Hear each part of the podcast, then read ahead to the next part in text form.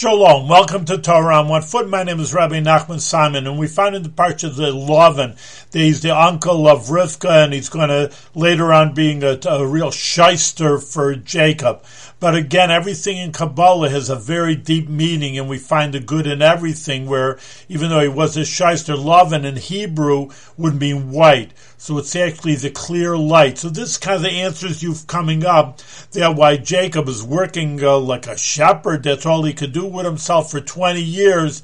But it's actually he's doing a very mystical, important message that he's actually working on the white light, the highest level of light, refining, and we'll get into all the different stripes and spotted of all the sheep, what that means.